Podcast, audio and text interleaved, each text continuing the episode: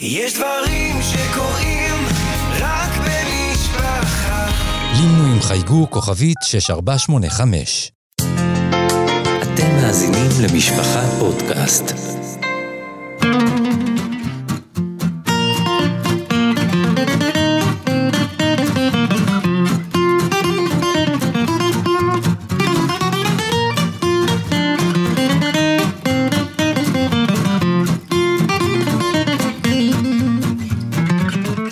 וברוכים הבאים לעוד פרק בסדרת הפודקאסטים קוירס רוח, פרק כ"ט, 29, ואיתי כתמיד, הרב אפרים זלמן גלינסקי, ידידי הטוב, ביסול אלתר גרובייס, ורב אפרים, אנחנו יוצאים למסע הפעם, כי אתה יודע מה קורה עכשיו. לכבוד בין הזמנים. בין הזמנים, והאנשים שלנו צריכים לצאת וללכת, להחליף כוח, לרוץ על הגבעות, ובוא באמת, אתה יודע, שנה שעברה דיברנו על הזכות בכלל לעשות בין הזמנים, ועכשיו שכבר הסכמנו שיש בין הזמנים, נימנו וגומו, אז אה, בוא ניתן להם, אתה יודע, לאיפה ללכת מסלולים.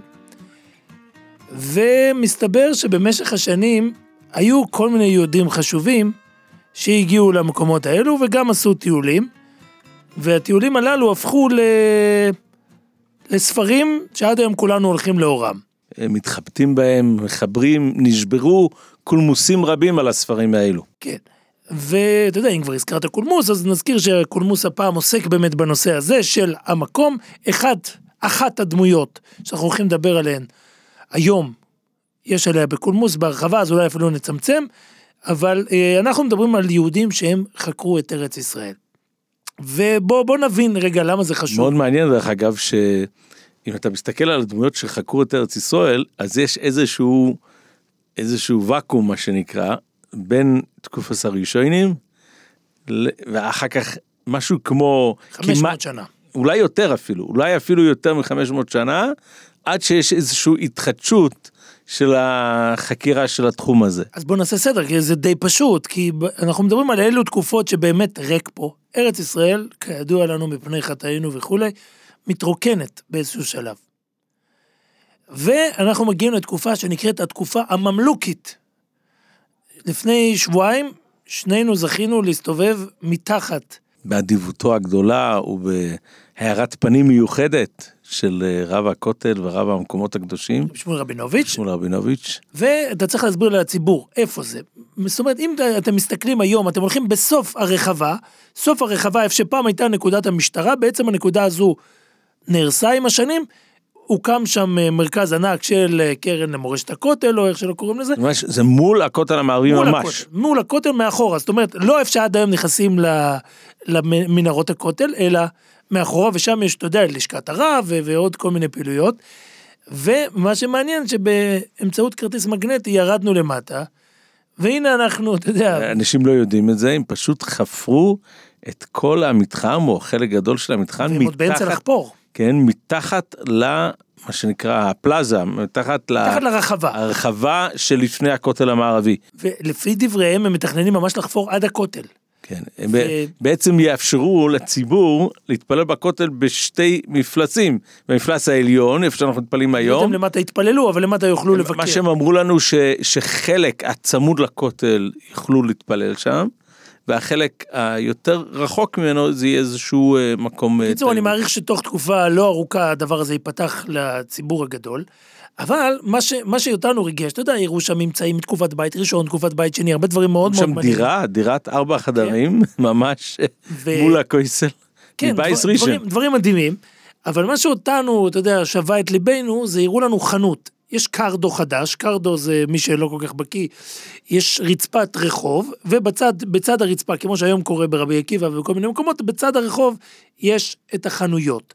ומראים לנו בקצה הרחוב, אה, חנות שלפי כל הממצאים נראה, שזה נראה, אז זה נראה חנות של סיידים.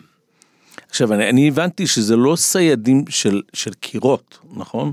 זה צריך סי... להבין, סיד בשנים ההם הוא סיפור אחר. זאת אומרת, בשביל להכין את הסיד, אתה לא מקבל, חנות של סיידים לא נראית, אה, אתה יודע, כמו טמבור אסתטי של ימינו, אלא זה בורות ודליים, ממש ברמה שהגמרא אומרת שצריך להרחיק את זה מהעיר, כי זה מאוד... זה, זה לא... אבל איך שאני הבנתי זה לא שימש דווקא כאילו צבע לבתים, זה שימש לצבע ל... זה, זה היה צבעים לכל מיני צבעים, יש את זה בכל מיני מקומות בעולם. אבל למה עניין אותנו הצבעים האלו? בגלל הרמב"ן. או. והנה אנחנו חוזרים, מגיעים לתקופה הכמעט ראשונה שבה יהודים מגיעים לפה, מגיעים לירושלים ומתחילים לבדוק את הארץ. צריך לזכור שזה אלף שנה אחרי החורבן בית שני. כן. זאת אומרת במשך אלף שנה יש פה ריק, ריק אחד גדול. זה כמה אלף- שידוע לנו, שאין... יש אין לנו- פה, פה ושם, ביישובים, לא בירושלים, אבל יש, אה, זה שנת 1200 לספירה, אצלנו זה ממש על תחילת האלף שלנו, זה A אלפים, כ', כ"ו, כ"ז אני חושב, הרמב"ן מגיע לפה. ומה שמאוד מעניין, הרמב"ן מתחיל, הרמב"ן לא מטייל פה הרבה. הרמב"ן מגיע, הוא מגיע לירושלים, ופה הוא משאיר מכתב, שלכן כל כך התרגשנו לעמוד שם ליד הבורות ציד. כי הוא אומר, אה, הוא מדבר על כמה שירושלים עזובה, הם ביהודים. הוא מדבר שיש פה שני אחים והם סיידים, אם אתה זוכר, מי שהדריך אותנו, אשר קורח, אה, אשר רוקח, כן. קראו לו, אה, שהוא אה, אמר לנו שבעצם יש אי בהירות לגבי כן, יש באי אם בהירות, זה האם- שתיים או 200. אה, יש, לא יודעים אם זה ד' או ר', יש, יש, זה לא, זה לא בזה, זה בהמשך האיגרת של הרמב"ן, בכל אופן, הרמב"ן ישר מוסיף, אבל טוב, כמו שלא לחטוא בחטא המרגלים. צריך להבין את זה, הם באים פה אחרי המון המון שנים, הרמב"ן מגיע, הוא ממש כותב בהתרפקות על הארץ, וכשהוא רואה את זה, אז הוא ממש נחרד, זה ירושלים, זאת ירושלים, אבל הוא כותב, אבל בכל זאת טובה הארץ מאוד מאוד. ואתה יודע, אם אנשים חושבים שזה בזבוז זמן ללכת, מסתבר שברגע שהרמב"ן מגיע פה לארץ ומתחיל לראות את המציאות מקרוב, את כל מה שהוא חלם עליו כל כך הרבה שנים, דברים בפשט הפסוקים מתחילים להשתנות. והמקרה הכי מפורסם, זה כשהוא מדבר על בית לחם.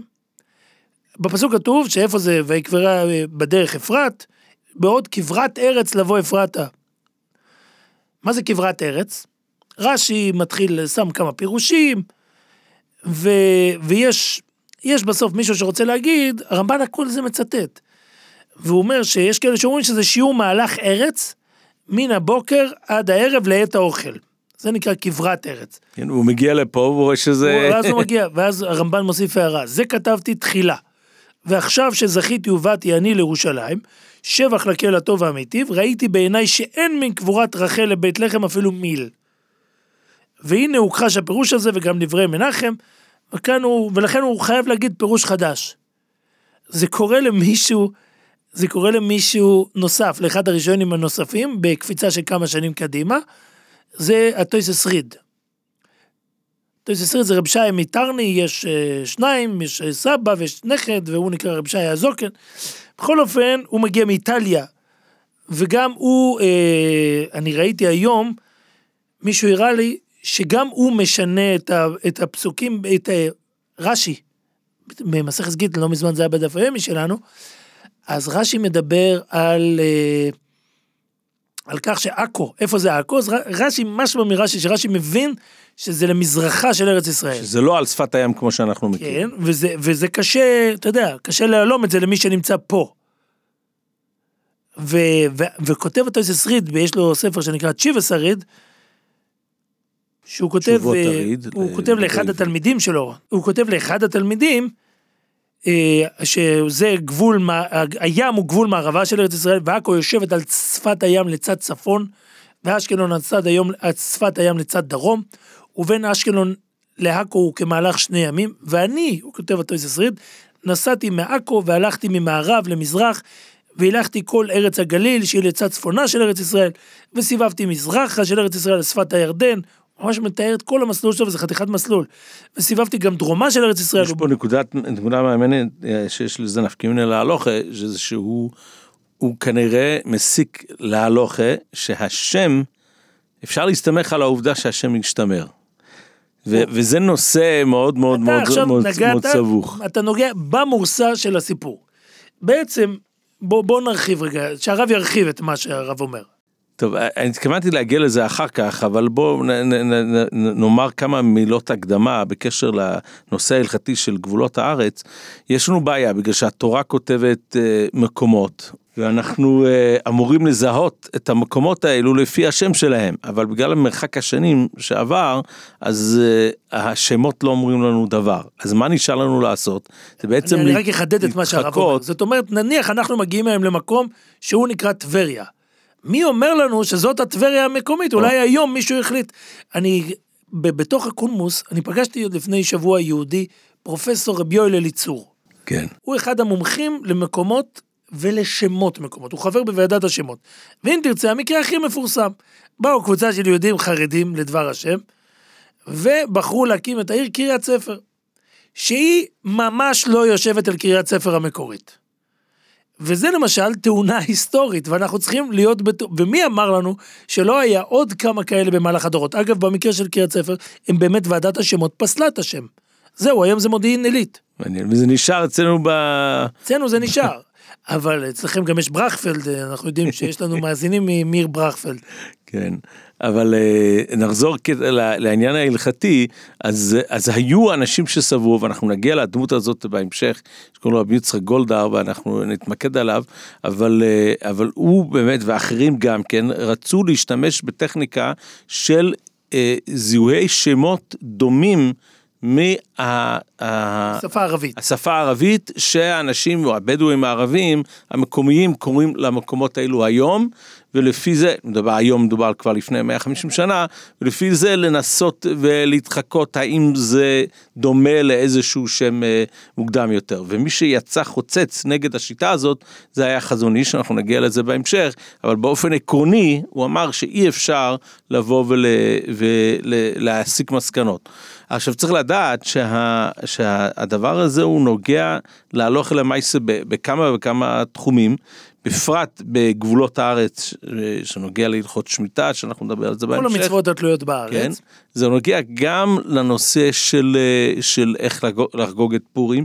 כן. אתה הזכרת את, את פרופסור הרב יואל אליצור, יש לו כמה מאמרים למיטב זיכרוני, אני חושב שמופיע בתחומין, לגבי אה, זיהויי מקומות אה, על מנת אה, להוכיח שצריך לקרוא שם בט"ו, בגלל שהם היו ערים שהיו בזמן יהושע בן נון. והתווכחו מדהים, איתו. מדהים, מדהים. התווכחו איתו על, על הנקודה הזאת. כי הוא גם כן- מסתובב למשל בכפר כנא, כפר הערבי, ותוך רגע הוא מראה לך שהכנא הזה שכתוב בכל העיתונות בכף, הוא בעצם קנה של, של, אה, ש, שמוזכר בספר יהושע. ספר יהושע הוא הספר החשוב ביותר לעניין שלנו. חז"ל אומרים שזה ערכו של ארץ ישראל. אומר לי אליצור, הרב אליצור, ערכה של ארץ ישראל, מה, מה, מה אנחנו מבינים פשטות? שזה הערך של ארץ ישראל, כי, כי הערכה כתוב עם עין. מהמם.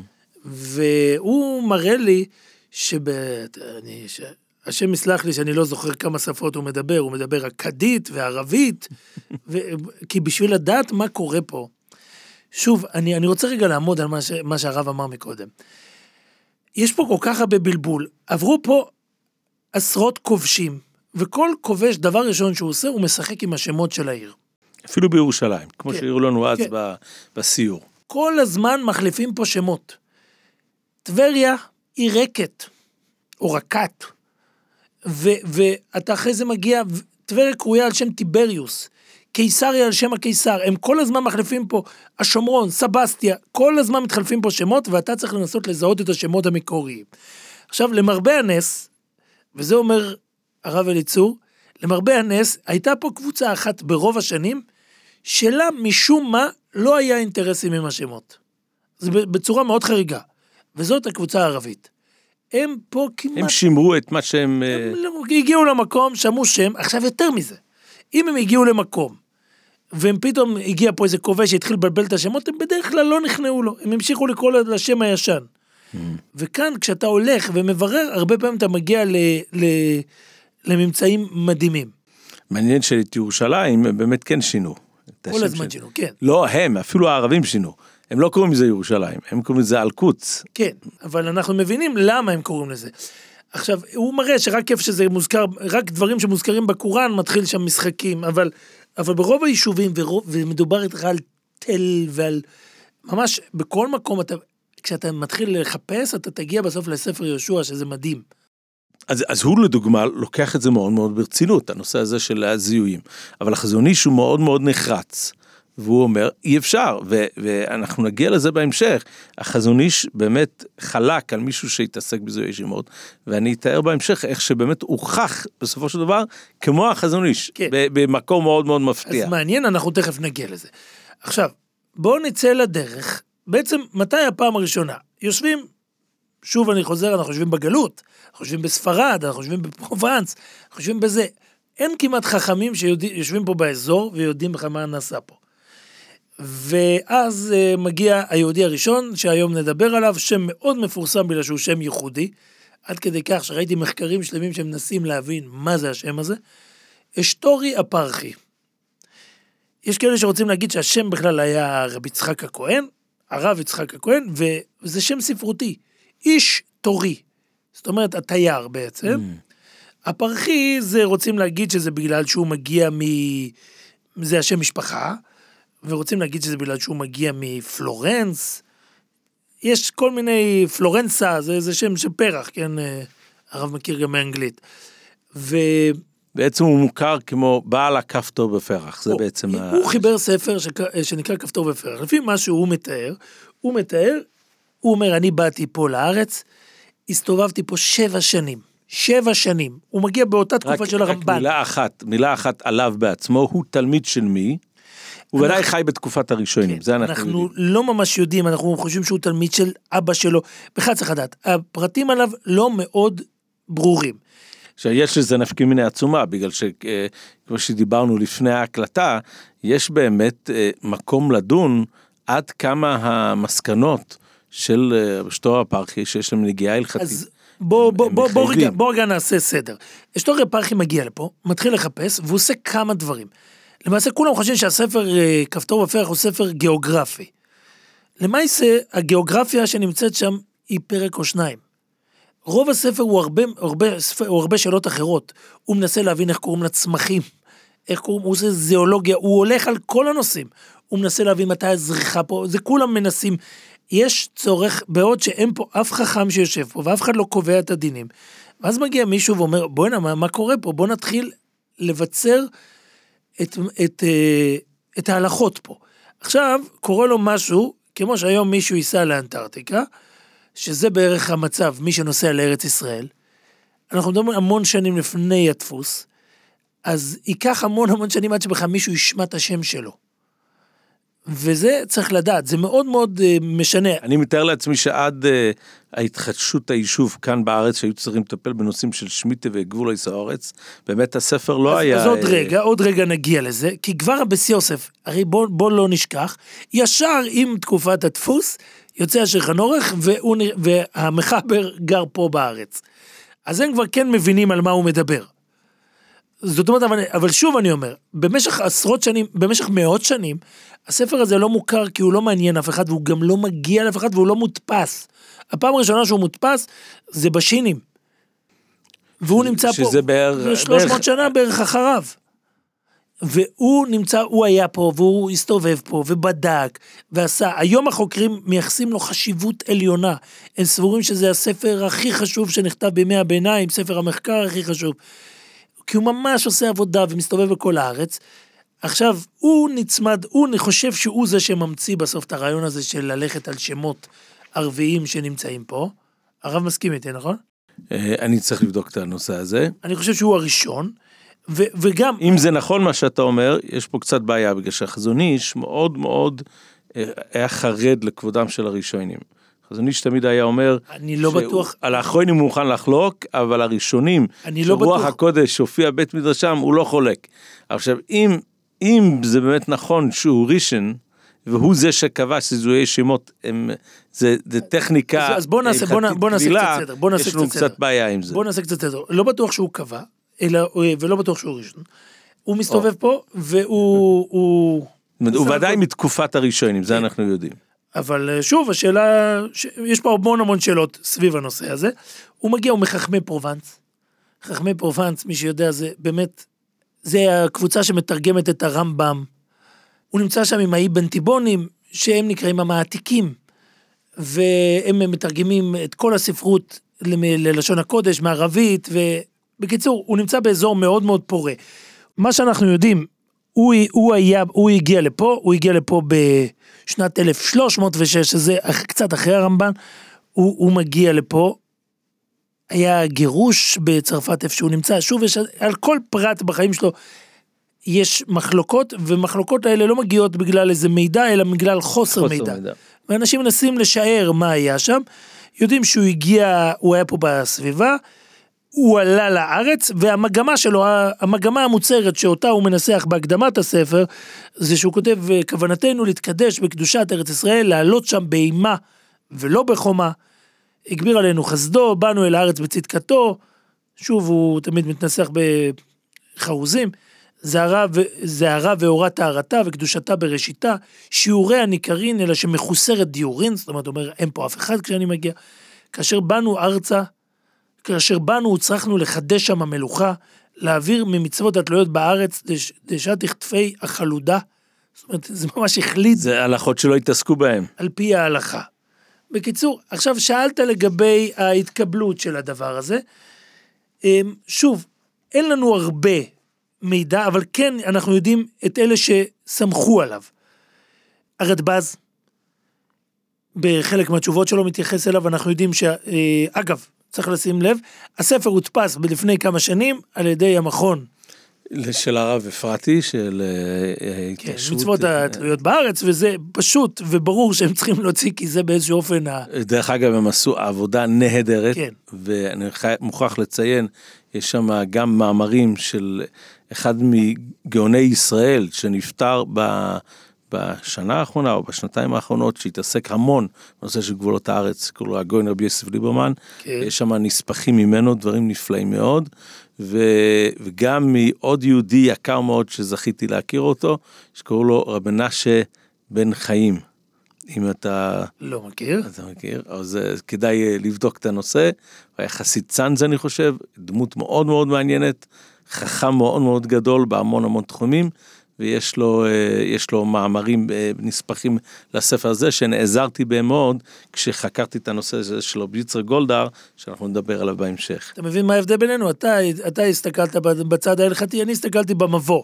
במבוא של הספר, ושם ניסיתי לקחת את הידע על אה, רבי שטוריה ושם עשיתי רשימה. אז אני חוזר, זה בעיקר אני רואה שזה חכמים פה מצפת. הצפתים מכירים אותו, המביט מכיר אותו. אה, מישהו מעיד שהוא ראה כתב יד של כפתור ופרח אצל הרלב"ח, שהוא גם מקומי, מערי ברב, כל אחד פה זה, זה שם אפשר לדבר עליו שבועות, מערי ברב עם מסמיכה. אבס יוסף מביא אותו בכסף משנה, ובבס יוסף, ובצ'יבס. ואנחנו רואים, לא תאמין, גם הרמו מכיר אותו, וזה כבר בגלל הדפוס. הם, הם כבר נמצאים בתקופה של הדפוס, והספר באמת מודפס. החווה סיור כותב באחד מהתשובות שלו, שוב אני מצטט מהמבוא, הנה מקרוב נזדמן אליי ספר קדמון, שמו כפתור ופרח, חיברו גדול ומופלג אחד מבני ארץ ישראל. רבי ינקה ומדין, גם אבי, שקנו לי ספר אחד ישן, נקרא כפתור ופרח, אשר לא ראיתי ודנה ורהו, פניו לא פיללתי, ובהיותי משוטט בו לרוב חשקי, כי חטאתי לי וקדמון. קיצור, מערץ חייס, כולם אה, די מעריצים די אותו. מעריצים אותו. אה, לכן אנחנו צריכים תכף לחשוב מה קורה עם החזון איש, אבל זה עוד רגע, יש מערץ חייס כותב, ונעירה בילדותי, בהסתופפי על דלתות מורי ואלופי, גאון מופת הדור, מוארז מרגליות, כן, רב אפרים זלמן, גם היה חסיד, מגליציה. אז הובא אליו אה, ספר אבקת רוכל אה, של, של הבס יוסף, ושם היו תשובות. בקיצור, הוא מביא שהספר הזה הסתובב. הסתובב באזורים האלו של, אה, של זה, ומה שאנחנו יודעים, שהוא כן התעסק. עליו בכבוד רב. עכשיו, אנחנו לא בדיוק יודעים את המסלול שלו, זה גם בדקתי, אנחנו לא יודעים בדיוק לאן הוא הלך. אנחנו כן יודעים שהוא הגיע לירושלים, ובירושלים, תתפלא, יש דבר, אתר אחד שאין בספר. הכותל המערבי. מעניין מאוד. ויש אתר אחר. אתר שנקרא שער הרחמים. שזה בעצם הצד השני. הצד השני, והוא אומר ששם אנשים, השער הזה סגור, ושם אנשים מתפללים. טוב, אנחנו יודעים, גם בפולקלור היהודי, אנחנו יודעים שהכובשים הערבים כאן אה, ניסו להסתיר. את זה, הסתירו כן, את זה. ניסו להסתיר את, את הכותל המערבי. אז יכול להיות שזה באמת זה היה באותו תקופה. עכשיו, המגורים שלו, זה היה במקום שהיום פחות ידוע, והרב כתב על זה פעם באריכות, בית שאן. אנחנו נגיע לנושא הזה של בית שאן, כי זה באמת אה, הלוז של ה... של ה... אז הוא, הוא הלך לגור בבית שאן, בית שאן זה מקום, שוב, מקום מאוד עתיק, יש לו שם יווני, אבל אנחנו יודעים עוד קודם שזה, שזה יש שם מקום יהודי. שהרב יגיד בקצרה מה מצאו שם? לא, אז אנחנו, הנושא של בית שאן הוא נושא מאוד מאוד רגיש מבחינה הלכתית. מדוע? בגלל שבואו ננסה להגיד כמה הגדרות הלכתיות בקצרה ממש. כן. אנחנו יודעים שהחז"ל מדברים על דבר שקוראים לזה קדושה ראשונה, ודבר שקוראים לזה קדושה שנייה. למי שלא מכיר את המושגים האלו, אז אה, רק נבהר, קדושה ראשונה זה עולי מצרים, קדושה שנייה זה עולי בבל עם עזרא ונחמיה. מה נפקא מיני אני ביניהם? חייב להנגיש, אני, עושה, אני כן. מתורגמן של הרב. כן. משה רבינו ומגיע, נפטר בעד נבו, ויהושע בנו נכנס. כובשים את הארץ, זאת קדושה ראשונה. כובשים את הארץ כל ומקדשים אותה. המקומות האלו שכובשים זה נקרא קדושה ראשונה. עכשיו חז"ל אומרים, הפתעה גדולה, קדושה ראשונה בטלה. יש בזה הסברים, יש בזה זאת אומרת- הסברים בלומדס, זאת אבל אומרת, ברגע שנחרב בית המקדש, היהודים גלו, בעצם כל הכיבוש של, של יהושע בן נון נגמר. מבחינת הקדושה של הארץ, נכון. יש כאלה שרוצים לחלק, לא הכוונה הקדושה של הארץ מבחינת הסגולות הרוחניות של הקדושה, אלא הכוונה למצוות התלויות בארץ, אך מצוין, ורק מצוין. במצוות התלויות בארץ. עכשיו, עכשיו חז"ל באים יודעים- ואומרים, קדושה יודעים- שנייה, רגע, ועכשיו יש לנו את הקדושה השנייה. הקדושה השנייה היא אומרת שבעצם היהודים חוזרים אחרי גלות בבל, חוזרים לפה, ואז מקדשים שוב פעם. ולא כובשים את כל המקומות שנכבשו על ידי עולי מצרים. ארץ ישראל של הקדושה השנייה היא ארץ ישראל יותר קטנה. יותר קטנה, יפה. אז עכשיו ההבנה הפשוטה היא שמבחינת הגבולות החיצוניים לא כבשו כמו שכבשו עולי מצרים. אבל מה עם הדברים שמובלעים בפנים? אז כאן יש לנו הפתעה גדולה. יש לנו מקור בחז"ל שהשאירו מקום שהוא בעצם באמצע הארץ, ששם בכוונה לא כבשו.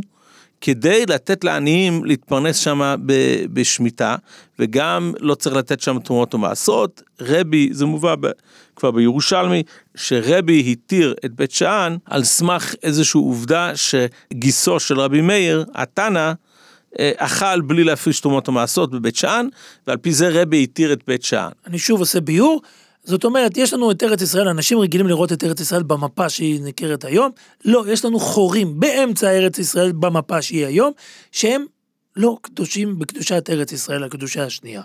ולכן היום, לכאורה, או, או, אז פה, פה אנחנו מגיעים לסיפור שלנו, ש, של אחד מהחוקרים המאוחרים יותר, הרבה שנים אחרי הכפתור ופרח, ואתה תצטרך להשלים לנו אחר כך על איזשהו חוקר שהגיע עוד לפניו. אז, אז כן. רגע, אני אעשה עצירה. זאת אומרת, אנחנו הבטחנו שנדבר היום על שלושה חוקרים. נכון. החוקר הראשון דיברנו רבי שטורי הפרחי, הוא כתב את כפתור ופרח, קבע את מה שקבע ונפטר. יש לנו עכשיו הפסקה ארוכה של 500 שנה, אין חוקרים פה באזור, אף אחד לא מדבר, יש פה כמה נוצרים באזור, ואז מגיע חוקר חדש. לחוקר הזה קוראים רבי יהוסף שוורץ, יהוסף עם A. הוא מוסיף על עצמו את ה-A כשהוא עולה לארץ. בעל תבואס האורץ. הספר שלו נקרא תבואות הארץ. הספר הזה יותר גיאוגרפי, הוא עושה עבודה מאוד מאוד מעניינת. הוא ממש מאוחר, כן, הוא כבר אה, בריישים, בתף ריישים, כן, אנחנו צריכים להדגיש את זה. הוא מגיע לפה, והוא מתלבש בבגדים של... אה, במילים, במילים פשוטות שכולנו נבין, לפני כמה שנים חיה תבואס האורץ, רבי יוסף שוורץ. אנחנו מדברים על... כמעט 200 שנה, אוקיי. באזור הזה. אה, אין לנו צילומים ממנו, שלו רק יש, ציור. יש, יש ציור, ציור שלו, שלו, ציור שלו, הוא מתלבש, איך שהוא הגיע לפה, הוא יקה, שנולד בבוואריה. והחיים שלו מאוד מאוד מרתקים. אני לא, לא יודע איך להגיד את זה בצורה עדינה, אבל לא מצאנו חוקר ארץ ישראל שרק ישב בה בסמדרש. זאת אומרת, בשביל לחקור את ארץ ישראל אתה צריך עוד כמה מדעים. אתה צריך להכיר קצת שפות, אתה צריך להכיר, אה, להכיר מדעים, טופוגרפיה מה שנקרא. טופוגרפיה, אתה צריך להכיר המון, גיאוגרפיה. גיאוגרפיה, היסטוריה קצת. ורבי יוסף שוורץ בתור ילד צעיר מאוד נוסע ללמוד באוניברסיטה בווירצבורג בגרמניה. ומה שקורה, הוא כל הזמן לחוץ, הוא לא בדיוק רוצה להיות באוניברסיטה, כי הוא, כי הוא מאוד מאוד פרומר. אז הוא באותה, באותה תקופה, הוא תלמיד של רב אברום בינג, של אה, תלמיד של רב נוס נדלר. גדולי ממש- רבני גרמניה. מגדולי רבני גרמניה, הוא יושב שם והוא לא רוצה, הוא לא אוכל בשר באותה תקופה שהוא באוניברסיטה. הוא כותב במקום מסוים שהוא מקפיד ללמוד לימודי חול רק אצל, רק אצל מורים גויים, לא אצל מורים יהודים. לפי המחקרים שאני ראיתי, אז זה קצת מוזר, כי בכל האוניברסיטה שהוא למד הוא היה כנראה יהודי היחידי. מאוד מאוד לא נפוץ בשנים ההן. יהודי שלומד והוא פרומר וירא ושלם, והוא מאוד ייחודי, ואז הוא עולה ארצה, שוב, הוא כותב, לא ייתכן שכל מי שיחקור פה את הארץ יהיו רק גויים. באותה תקופה יש פה מחקר מאוד גדול בארץ, הווילסון והרובינסון, אלה הקשתות של הכותל, כל אלה נמצאים פה.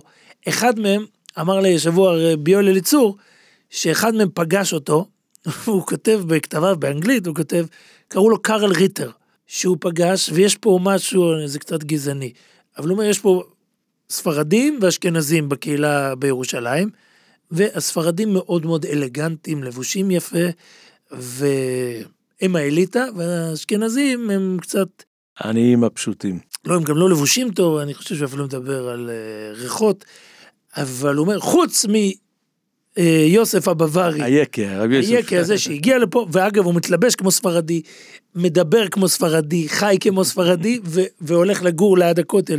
זה היום אה, רחוב הגיא, אני חושב קוראים לזה, יש שם איזה בית כנסת.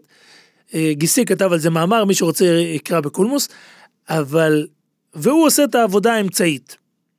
זאת אומרת, אחרי היסטוריה פרחי, הוא מגיע פה והוא די מעדכן את מה שקורה. לא הרבה שנים אחריו, או, אז אנחנו מגיעים לדמות מאוד מאוד מעניינת, ואני אני, אני רוצה לעשות מצווה גדולה כאן. כן, בגלל שאתה יודע שהנושא הזה של גבולות הארץ בקשר לשמיטה, זה נושא מאוד מאוד רגיש, וועדי הכשרויות השונים נלחמים זה בזה בחירוף נפש, והכמות הקונטרסים שיצאו על הנושא הזה הוא רב מאוד, ולפעמים נכנסים שם אימוציות, וזה כואב הלב פשוט אה, לראות את זה. ואנחנו עומדים עכשיו היום בבין המצרים, כן? אני רוצה להגיד איזשהו חידוש גם בקשר, בקשר הזה, אף על פי שאתם תשמעו את זה בבין הזמנים. אבל אני רוצה, במקום לשכנע אנשים לא להיות במחלויקס, כן? זה מה שאנחנו ת, תמיד מנסים לעשות. אל תהיו במחלויקס, סינס חינום.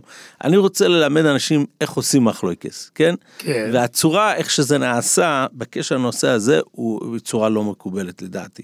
זאת אומרת, אם אנחנו נראה עוד מעט איך החזון איש אה, חלק על הנושא של גבולות הארץ עם מישהו, אתה תראה איך עושים מחלוקס, אבל אלו שלא כמו החזון איש, לצערי הגדול, אה, הכניסו המון אימוציות פה, וחלק מהאימוציות האלו היו על הדמות הזאת של, של האדמס קוידש. ומחוסר, לי בעצמי, שאני כתבתי עליו לפני כמה שנים, היה קשה מאוד למצוא חומר עליו, ובסופו של דבר מצאתי, והאנשים האלו ש, שהכל התפלמסו בקונטוסים על הנושא הזה, הם כנראה לא הגיעו לחומרים האלו, ולצערי הגדול אה, כתבו דברים עליו שהם, שהם לא הוגנים. אז בואו ננסה קצת לתאר מי הוא היה, ואז את מה הוא חידש בהלכה, ומה רק חלק עליו. למיטיבי הלכת, אני חושב שהזכרנו אותו בעבר. נכון, הזכרנו אותו בהקשר של, אה, זה היה באמת בזמנים. באחד הפרקים הראשונים, שבהם דיברנו על הציונות, בדיוק, בדיוק. על, אז, אה, אז אה, הזכרנו אותו בהקשר הזה שאנחנו חושבים שמי שהתחיל את הציונות כאן בארץ זה היה אנשים חופשיים והבאנו שרבי יצחק גולדהר היה, הצטרף לקבוצה של הרב אומר את שמו חסידים. רבי יצחק גולדהר. גולדהר, כן, בעל האדמס הקוידש. הוא הגיע לפה בראשית היישוב, הוא היה חסיד מאוד גדול של אה, בסול בק, לא ש... ורב ניסן בק, אבל הוא למד ממנו את חוכמת הרפואה, והיה מרפא אנשים במסירות נפש בחינם, ואנשים היו הולכים אליו ולא ל- לרופאים אחרים, כי הוא, הוא הצליח יותר מאנשים הרב אחרים. רוצה לדבר על זה, בצפת הייתה בעיה גדולה של רופאים. כן. ואיפה שהוא גר, זאת אומרת, רופאים מקצועיים לא היו שם וכולם מדברים על זה. אז היה שם ידעני רפואה. ויצחק גולדהר הזה, אה, הוא אחד מהאנשים האלה שהגיעו לשם, ויש עליו תיאורים ממש שובי לב, אני קראתי עוד מעט, אני אקרא עוד קצת, אבל אה, תיאורים ממש מקסימים של איך הוא מרפא, הוא, הוא, הוא נתפס כמו איזה רופא אליל. ואחד אחד, אה, אחד האנשים שם מתאר שהוא משמש בחינם את בני ראש פינה, גם את בני צפת, ברפואותיו האמפתיות, זאת אומרת הומופתיות, ו, ו, ורבים מבקרים את רפואותיו על רפ, רפואת רופא המושבה. התייר הזה מספר התיאור של האיש הוא בעצם מאוד בודד פה, הוא גר איש כבן 60, יושב... או, זהו, זה, זה הנקודה שרציתי להגיע אליו. אנשים שתוקפים אותו, הם פשוט לא, לא מבינים מה מדובר.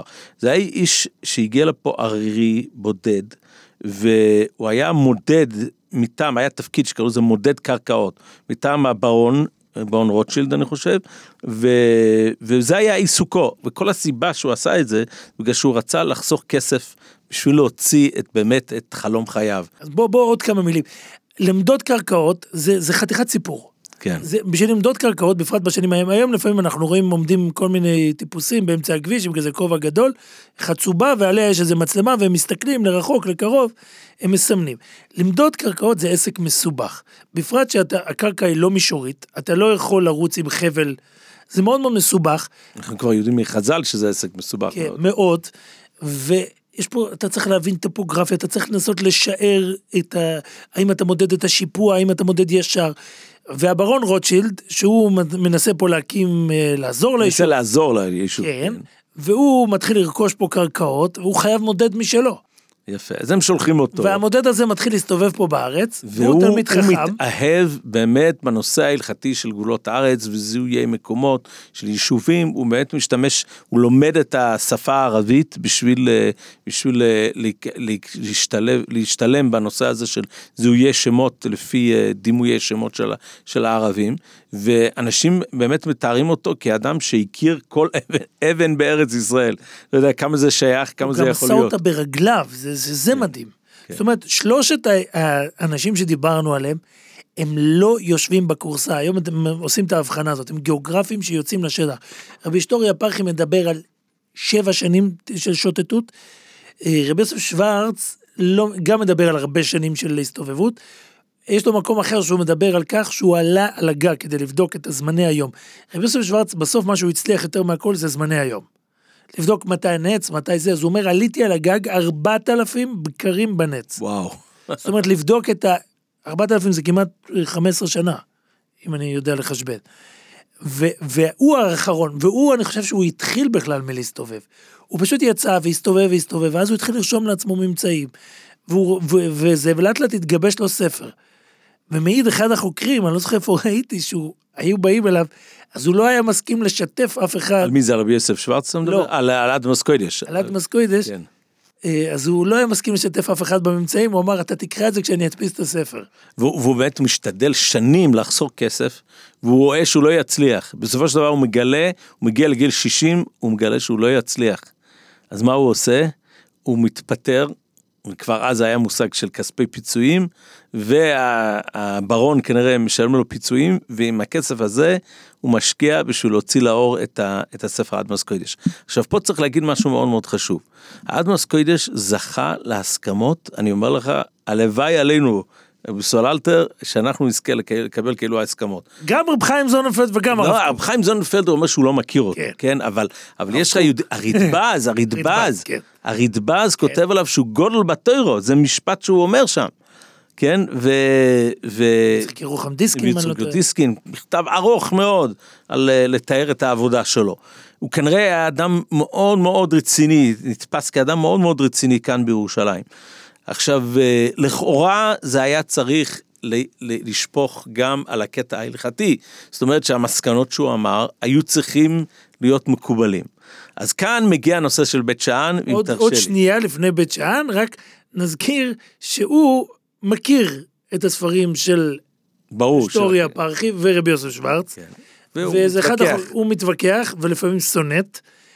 אחד החוקרים עלה על זה. אגב, אגב, הוא גם מתווכח הרבה עם חוקרים שהם לא כן. בני ברית. הם ממש מרגיזים ומב- אותו. ומבקר, הוא מבקר אותם מאוד, ומאוד חרד לדעת חז"ל ולדעת הראשונים. זה, זה בעצם, אם אנחנו רוצים לסכם מה ההבדל בינו לבין קודמיו, זה הסיפור עם חז"ל. ברגע שהמחקר, אם אני מסמן מירכאות שלא רואים, ברגע שהמחקר נתקל מול חז"ל, רבי יוסף שוורץ וכל מיני כאלה יעשו את הכיפוף לכיוון המציאות בשטח, והוא ינסה להסביר למה דווקא חז"ל צודקים, ויש איזה השלכות, הוא לפעמים ממש מזיז אתרים שהיו מקובלים עלינו מצד לצד. הוא, הוא, הוא לוקח שמות ערים אחרות, ו, והוא ממש ממש אה, מרתק, ואחד החוקרים עלה על זה שכל פעם שהוא שונא מרבי יוסף שוורץ, זה אף פעם לא בגוף הספר, זה תמיד בהערות שוליים. אה, אוקיי, זה גם דרך איך לעשות כן, את זה. זה אולי אפילו דרך יותר טובה. כן, אבל אה, יש אנשים שהדבר הראשון שהם קוראים זה כן, תמיד כן. הערות שוליים. שם אני... ריימים, כן, אנחנו מכירים את הטכניקה. אז, אה, אז, אה, אז, אז, פה בוא נרחיב טיפה על הנושא הזה של, של בית שאן. עכשיו, בגלל הנושא הזה של רבי שהתיר את בית שאן, וגם בזה יש פולמוס גדול, מה בדיוק הוא התיר שם, אבל זה ודאי שבית שאן הוא, הוא ירידה בדרגה משאר המקומות בארץ ישראל, בגלל שלא כבשו אותו. נזכיר עוד הפעם, או- באמצע או- ארץ ישראל יש לנו. מובלעת, היום זה באזור שם של בית שאן באמת, כן. אזור אלעד, זה אזור אה, אלה שבינינו שמכירים. הבקעה הזאת, אנחנו יודעים, לפחות בגמרא, אם זאת בית שאן המקורית, שזה לא יתקדש בקדושת ארץ ישראל בפעם השנייה. או, השאלה היא בדיוק מה לא התקדש, זה, זה פה, פה השאלה הקריטית. שאלה עד כמה לא יתקדש. בדיוק. אז עכשיו יש לנו ברייסה שמופיע כבר בבית הספר בירושלמי, ש, שהברייסה נותנת גבולות של, של בית שאן. הבעיה הגדולה היא שעוד פעם, הגבולות הם ניתנים על ידי שמות, ואנחנו לא מכירים את השמות האלו היום. אז uh, בא רבי יצור גולדהר ואומר, תשמע, אנחנו רואים שיש לנו בעיה פה עם היישוב, כן, הוא היה פה תחילת היישוב, מה קורה בשמיטה, איך אנחנו נתקיים, יש לו רעיון פנטסטי. הוא יבוא וינסה לפענח את הגבולות, האר... את הגבולות האלו של בית שאן, לפי הברייסה הזאת, ולפי זה אנחנו אה, נמקם מקום בתוך הארץ שאפשר לעבוד שם גם בשמיטה, אם הוא צודק שזה פותר את כל בעיות של שמיטה, ומזה יתפרנסו במשך שנת השמיטה. אז רבי יצחק גולדהר על בסיס ברייסה שמופיע בירושלמי דמאי פרק ב' הלוכה א', הוא רוצה לזהות את, אה, את הגבולות של המקום הזה בבית שאן, והוא מגיע למסקנה מרחיקת לכת, שאנחנו מדברים כאן על שטח שהוא עולה על 200 קילומטר רבוע, אוקיי? זה שטח עצום שאפשר לעשות שם גידולים בשמיטה, ובעיות, מוריד בעיות של תרומות ומעצרות, זה בעצם יהיה המחסן תבואה של מדינת ישראל. יפה, יפה מאוד. עכשיו, אה, הרבה שנים אחר כך, בא החזון איש, ו... עוד תייר שמגיע לבני... ל- חזון איש כידוע התעסק המון בנושאים של אה, מצוות התלויות בארץ. למעשה, אם נעצור רגע, וזה בלי יצחק, מי שהיום קבע פה את המסמרות בנושא הזה, בציבור החרדי לפחות, זה החזון איש.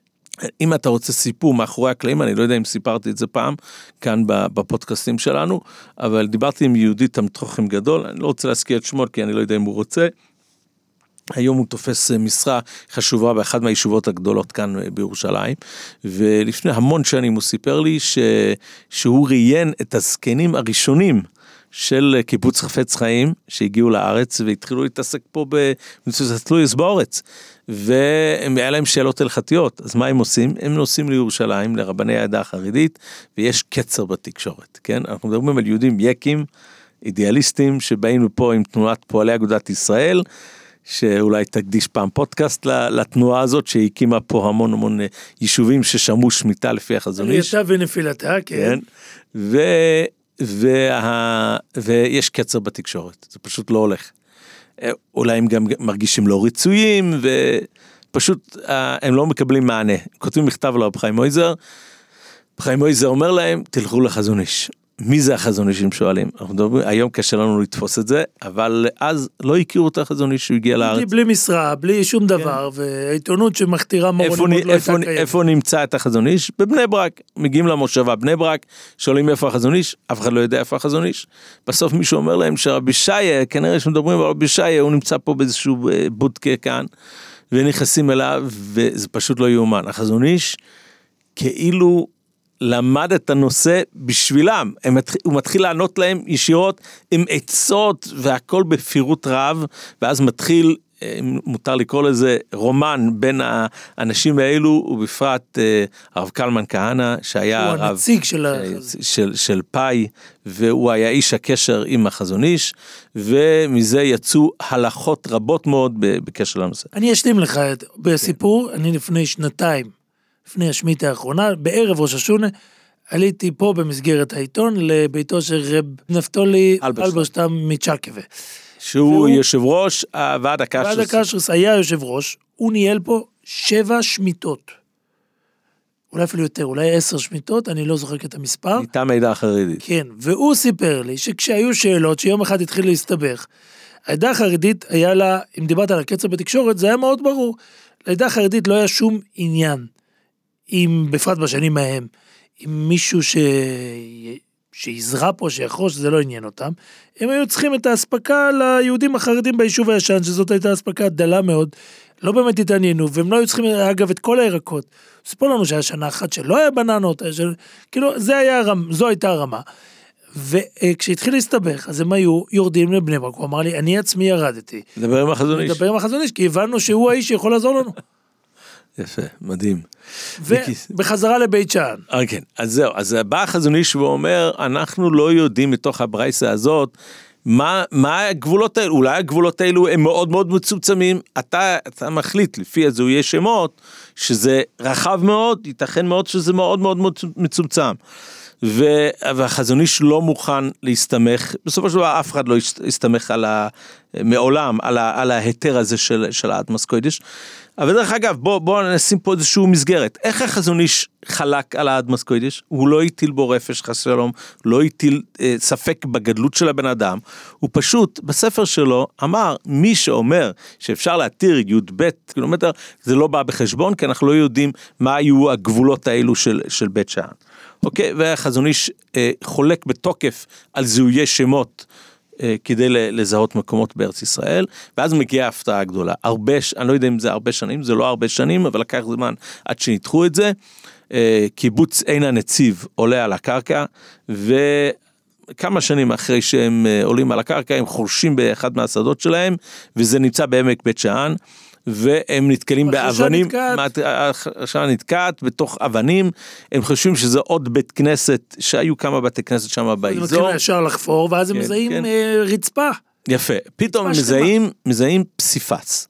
עכשיו, פסיפס בעולם מוכר כציור, כציור שנעשה מאבנים קטנות צבעוניות, ויש לנו מלא פסיפ, פסיפסים כאלו, יש פסיפסים מאוד מאוד מעניינים שהתגלו בבתי כנסת בעולם, ואם נדבר פעם, אני הבנתי שבסוריה יש איזשהו אה, פסיפס שהתגלה שם על סיפורים של בלעם. שלא מוזכרים אצלנו, פסיפסים זה שזה, נושא, זה, כן. זה נושא בפני עצמו, אבל אה, פה מתגלה פסיפס שאין בו ציורים, יש בו אותיות. ולמרבה ההפתעה, זה הברייסה שהזכרנו קודם כל מהירושלמי, מופיע שם בפסיפס, אבל בצורה מורחבת יותר. ופתאום, ומי ש, שעמד על, ה, על המשמעות ההלכתית של הפסיפס הזה היה אה, רבי יוסף ליברמן, במשנס יוסף, שחקר כל מילה שם, ו, והגיע למסקנה שהפסיפס הזה מוכיח כמו החזון איש. כי בסופו של דבר, על ידי, קודם כל, אפילו המקומות, הכיוונים שה, שהאדמוס קודש קבע שהחלק הזה הוא הגבול המזרחי, זה היה הגבול הדרומי. וכל מיני, כל מיני טעויות, לא טעויות, מה שהוא ידע, הוא יכל לעשות, אבל בסופו של דבר יצא שם שהזיהוי לא היה זיהוי אה, נכון, ולפחות לגבי אחד מהצדדים, זה לא היה אה, המרחק הגדול הזה שהוא, שהוא, שהוא דיבר עליו. זה מה אירוני בסיפור. שהחזון איש בעצמו לא היה מסתמך, בדיוק. לא היה מסתמך על הדבר הזה. תסביר למה, תסביר למה. כן, יש לנו עוד מסורת מהחזון איש, שצריך להבין עד כמה זה מדויק, בגלל שאנחנו רואים שרב חיים קניאבסקי לא קיבל את זה עד הסוף, אבל ידוע שהחזון איש לא הסתמך על כתבי יד שהתגלו בשנים האחרונות. כלומר צריך להבין, יש ביהדות התורנית יש מסורת. אתה הולך הרבה הרבה שנים ופתאום אתה מגלה אה, איזה כתב של אה, רישן, כתב חדש שלא ידענו עליו אף פעם. ויוצא מזה הנפקא מינה, הלוך אל המעשה. פתאום מגיע שינוי בדין, אומר החזון איש, לא, אנחנו לא נשנה את הדין בגלל הכתב הזה. וזאת הכרעה מאוד מעניינת. ובעצם מה שאתה אומר, לפחות ב, ב, בידיעת המעשה, החזון איש צדק לפחות ברמה הזאת, שאי אפשר לסמוך. אי אפשר לסמוך על זיהויי זיהוי. השמות של, של האדמוס קודש. אבל, אבל זה דרך לעשות מחלוקת לשם שמיים, כי החזון איש אפילו לא הזכיר את השם שלו. החזון איש פשוט לקח את הנקודה שהוא אמר, שאפשר להרחיב את זה ל... 12 קילומטר. כן, ו- ולהפוך את זה לאיזשהו מובלט, מובוטרת ושיעית, והחזון איש פשוט חלק על זה, ופשוט הוכיח, או... או אני לא חושב שהחזון איש סטה. הוכיח, אני חושב שהחזון איש פשוט אמר, אתה לא יכול להוכיח, ולכן אנחנו לא נסתמך כן. עליך. כן, אבל הוא לא, אפילו לא הזכיר אותו בשמו, הוא אומר, אם תרצה לומר כך, אי אפשר לסמוך על זה. עכשיו, זה הרבה יותר טוב מאשר לבוא ולהטיל רפש בבן אדם שהיה כנראה אדם גדול מאוד. הוא היה, קודם כל, הוא היה אדם בעל ייסורים, זה אנחנו יודעים, וב' הוא אדם שהשקיע את עצמו בעניין התורני הזה של גבולות הארץ, וג' הוא קיבל הסכמות נלהבות מקדושי עליון, וכינו אותו גדול בתורה, אז איך אפשר, איך אפשר לא, להטיל רפש באדם גדול כזה? כן, נכון, וגם אדם שהציל הרבה הרבה נפשות באזורים של צפת, ממש הם מתארים שהוא היה מתפלל על החולים. יש אה, תיאורים מאוד מאוד מעניינים. כן הייתי רוצה לשים... אגב, הם מצאו את הקבר שלו, בסופו, הקבר שלו נמצא היום. זה נמצא בהר זיתים, גם, כן. גם הקבר של רבי יוסף שוורץ נמצא פה. גם בהר זיתים, כן, כן. כן, קבר מסוגנן להפליא, עם מלא מלא... אה, זה, מה שלא יודעים על רבי יוסף שוורץ, שהוא היה צייר גדול, קרטוגרף. זאת אומרת, יש עוד כישרון, שלצייר מפה זה כישרון. בסוף להבין מפה ולשרטט אותה, ולצייר את... במשך שנים תלה ציור בהמון המון בתי ישראל. זה ציור שכל... שבן אדם יראה אותו רק הוא יכיר. אה, ציור של הכותל, של... זה לא בדיוק נראה כמו זה נראה, הם רואים מעל זה את הכיפה, כיפת הסלע. הציור הזה צייר במו ידיו רבי יוסף שוורץ. ובמשך המון המון שנים הוא זה ששרטט את המפה. אה, אגב, אם אנחנו חוזרים, אז בואו רגע נדבר עוד הפעם על, ה, על הנושא של, של הערבים שמשמרים. אה, רבי יואל אליצור רוצה להגיד, תשמע, יש להם דין של מסיח לפי תומוי. כי הם לא, הם לא מתכוונים אה, לשמר את זה. היום, היום, הוא חבר היום בוועדת השמות. יש ועדת שמות ממשלתית, שהיא זאת שאגב פסלה את אה, קריית ספר, כמו שדיברנו, וזאת ועדה שהוא אומר שיש בה המון המון משחקים פוליטיים. יושבים פה עם אנשים. אני פעם הייתי בביקור, אה, איזה משלחת שלום, אה, תשאל אותי מה, ברשות הפלסטינית, אז דבר ראשון הם מתחילים להגיד, היום כבר עושים אה, פה היפוך, הם אומרים, תקשיבו, אתם נמצאים בבני ברק, יש לזה שם ערבי.